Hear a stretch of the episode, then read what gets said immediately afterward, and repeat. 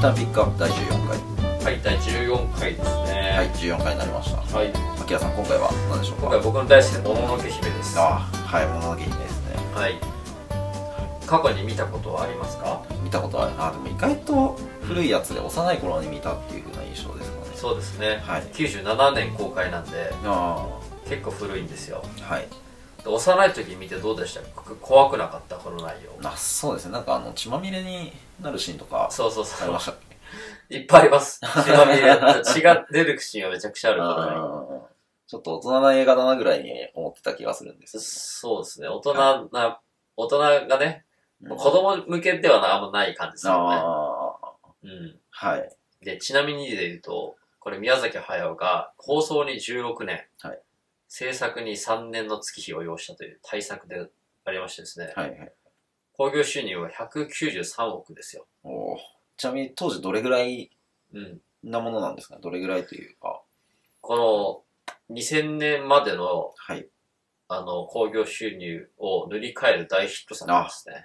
もう当時歴代ナンバーワンですね歴代ナンバーワンです。過去の映画で一番売れた映画とそうです。はいであらすじを簡単には言っい。ていただいてもあらすじですよね。はいこれはですね、あの、時代は、具体的に書かれてないですが、中世日本の室町時代あたりって言われてるあんですよ。あはいで、室町時代って戦国の前ぐらいですから、うんうんうん各地で戦乱が巻き起こる荒れた世なんですよ。はい荒れてるんです、世界がね。はいで、主人公のアシタカが自分の村を襲うイノシシの姿をしたたたり神っていうのを退治するシーンから始まるんですね。はいこれ覚えてますこのシーン。ああもうなんかそうですね徐々にちょっと記憶が蘇ってきた感じが間違えてきたすっごいなんかすさ。ごいおぞましいあのなんかブワーって全身になってるなんかそうそうそうそうそうそうそう。重視みたいなのがブワーついててそうそうそう。やばいみたいなやばいのが村を襲ってくるんだよね。はいそれをアシタカが弓で退治したときに、うんうんうんその人間への強い憎しみっていう呪いをうんうん右腕で受けてしまう。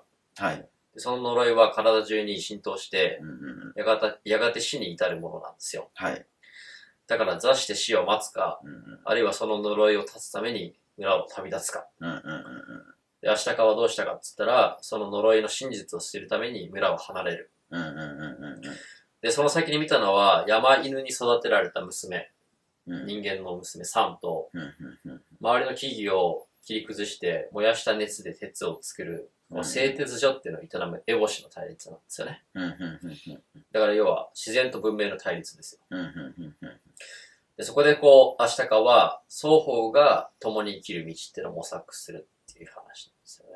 ああちょっと最後、あの、ざっくりになりましたけども。うん。まあ、駆け足ながら簡単に内容をご説明いただいたところなんですけど、はい。なんかテーマっていうとどん、どんな話になっているんですかね。テーマはやっぱ自然との共存ってとこですね。はい。うん。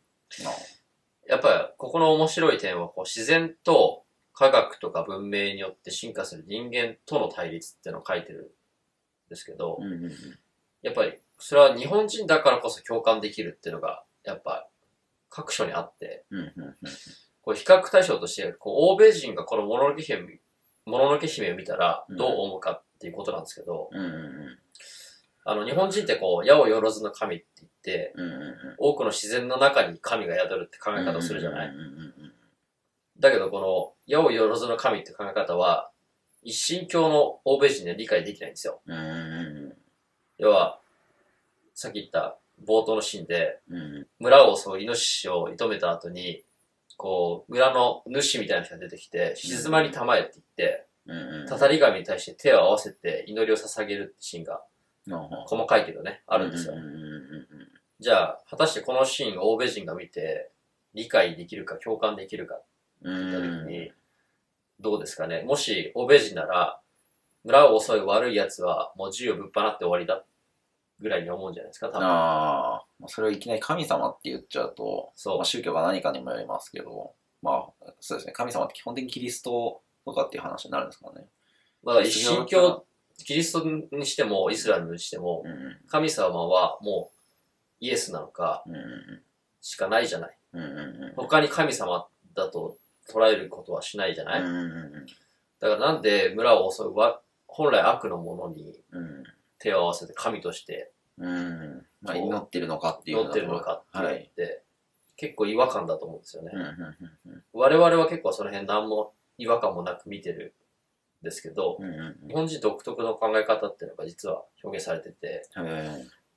で、ちなみに言うと、やっぱりだからそれってこうデータにも反映されてて、ほうほうほう。おののき姫って海外であんまり売れてないんですよ。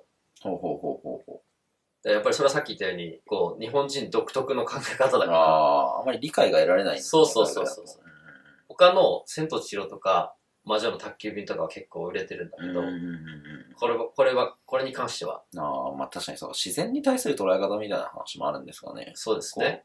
だからじゃあ、えっと、日本人がじゃあなんで、うん。そういう、矢をよろずの神みたいな発想になっていったかっていうのが、ほうほう。データがあるらしいんで、ちょっとその辺から見ていきましょうかと。はい。時に、日本の国土の森林率、うんうんうん。何パーセントでしょ国土の森林率う。要は土地の何パーセントが森林で覆われてるかっていうことですけど、結構多いですよね。30%とかあるのかなぐらいですかね。全然です。はい、もっ全と然で。ですす。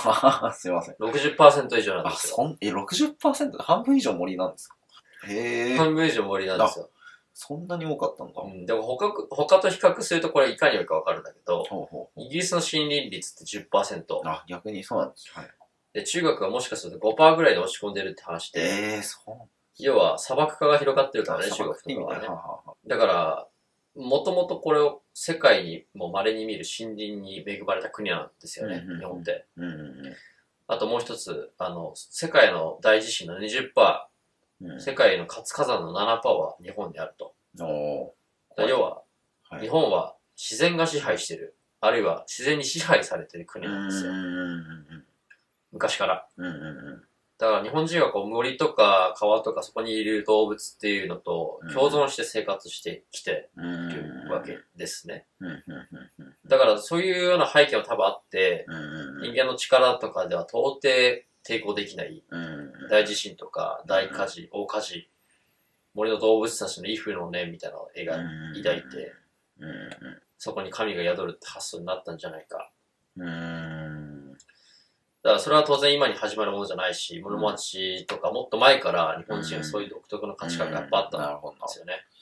そうですねまあ日本人にとっても自然っていうのは戦える相手じゃないとどうしようもない相手っていうふうな話なんですねそうですね。はいじゃあ逆にその日本以外の国々どういう考え方かって言ったらう、んじゃあ欧米を例にすると、うんやっぱ一神教ってもさっき言いましたけどあって、うん神とは常にイエス・キリスト以外にありえなくて、うんうん自然に神が宿るって発想しないじゃないですか。うんうんうんだから、欧米人たちはためらいもなく自然を破壊して支配できるんですよ。うんうんでこれ歴史をやっぱ見るとそれも、そういうこともよくあって、うんうんうん大航海時代ってね、15、6世紀ぐらいにスペインとかが、うんうんその自然のままに生きる南米のインカ・アステカ文明あたりをうん簡単に崩壊させたりとか、うんうん初期のアメリカ人が西部開拓によって原住民のインディアンを次々と追っ払ってったとか、そのあたりを見れば明らかなことですよね。うんうんうんだけど、支配の対象としてうん自然を躊躇なく崩壊させていく欧米人っていうのが、うんその結果手にしたのって結局やっぱ文明の発達じゃないですか。うんうんうんで皮肉なことに、うんうん先に言ったようなその大航海時代とかフロンティア開拓、産業革命とか、うんうんそういう発達の裏には自然の開拓自然の破壊っていう犠牲がうんあったんですよね。まあ、だからそうか、欧米の方でも比較的自然の方に立ち向かいやすかったと。っていうふうなところで、まあ、自然をどんどん駆逐していって、自分たちの文明を発達して、発達させていくとそいううふうな道を辿ってきたっていうふうな話そうです。要は神はイエス・キリストでしかないからうんうん自然に対して神が宿るって発想がないからうん。うんもうそこに対して全く躊躇なくうんうんうんうん。何のためらいもなく自然を破壊できるんですよね。はい。うん、でそういうちょっと長い前の後にモノロケに立ち戻ると、はい。じゃあ従来のように日本も自然と共存するのか、うんうんその進みゆく文明のために自然を破壊してしまうのか、うんうんうんそのあたりの非常に難しいテーマっていうのをこう表現してるんじゃないかな。ああ、なるほど。結構そうですね。だから、もともとやっぱり自然に立ち向かえないっていう期間が長かったっていうのもあって、それで長い間共存してきたけど、まあ、特にその、まあ、文明の発達だったりとか、西洋の文化が入ってきたりとかして、うん、割とその文明の発達みたいなのが見えてきたタイミングでもあったと。そうですね。急なそうそうそうところでそう。らそういう風なタイミングだったから、そういうどっちの方向に行くのかと、今まで通りというか、そうやって築き上げてきた自然との共存っていう、それもそれで素晴らしい価値観で、それを残していくのか、それとも西洋の方の文化、えー価値観を残取り入れていって、うん、まあ、より文明の発達を目指していくのかと、そうです。そういう分岐点にあるという風な分岐話。点にあったのが多分その辺の中世あたりなんですかね。ああ、なるほど。うん、きっとその中世の欧米人だったらは自然を破壊するのは一択でしょうけどう、んうんうん日本人からするとこれって非常に難しいじゃないですか。うんうんうんだけど結局この中ではアシタカはうんうどっちも取ろうよってん。ああ、自然と共存するのも大事だし、その文明のため、発達も大事だよねっていう。ああ、一番美味しいとこを持っていくと。一番美味しいとこ持ってくう。るっていうんはい。そうですね。まあ、もちろんそれが理想論といえば理想論。まあ理想論ですけどうね。んうんうんうん。はい。共に生きるっていうね。あ、とも、あ、そうですね。それキャッチコピーでいい。そうです、そう合ってでるす、やつそうです。共共に生きるっていうのは多分そういう意味なんですああ、なるほど。よ。うん。はい。でちなみにで言うと、ナウシカもこれと全く同じテーマなんですよ。ああ、自然との共風の谷。谷の、風の谷のナウシカ。うんうんこれも自然なのか、うん。うん文明なのかっていう。ああ。結構やっぱ発表された当時、そういうなんか自然破壊だとかそういうふうなことが社会問題的になったっていうのも、そうだね。結構関係してくるんですよそうね。で。すね。それもあるかもしれない。うんうん。そう。まあやっぱ、そうですね。どっちがいいかっていうと単純ではないというか、やっぱりその日本人が築き上げてきたみたいな感覚的なところってやっぱあるし、うんうん自然って美しいですよね。美しいですうんよ。単純にやっぱいいなっていうふうに思うところはうん。あるし、うんねそれはやっぱ、やっぱ日本人っていうのもありますよね、多分うね。んまあそういうところが多くの日本人に結構受けるところだったんじゃないかとうん、いうふうなところですかね。そうですね。はい。はい。まあ、ちなみに言うと、もののけ姫っていう映画、個人的にはうんジブリの中でも好きな方にランクインしてるんですけど、はい。もちろんストーリーの面白さとか、迫力の映像、スケールの大きさとか、BGM とか、うんうんうんやっぱね、いろんな要素がありますけど、はいさっき言ったようにその日本人独特の自然にかん自然に対する考え方うんうんうんが、この映画のキャラクターの言動にいろんなところにこう、隠されてるっていうね。うんちょっとそういうな楽しみ方もあるのかなみたいなおあ話ーです。なるほど。これを通して、ちょっと日本人のルーツとしてのなんか感性みたいなのを、そうですねちょっと触れてみるっていうのもいいのかなっていうふうなところでよろしいでしょうかね。はい。はでい。すっね。ていうふうなことでした。エンターピックアップ大巡4回、テーマは、もののけ姫でした。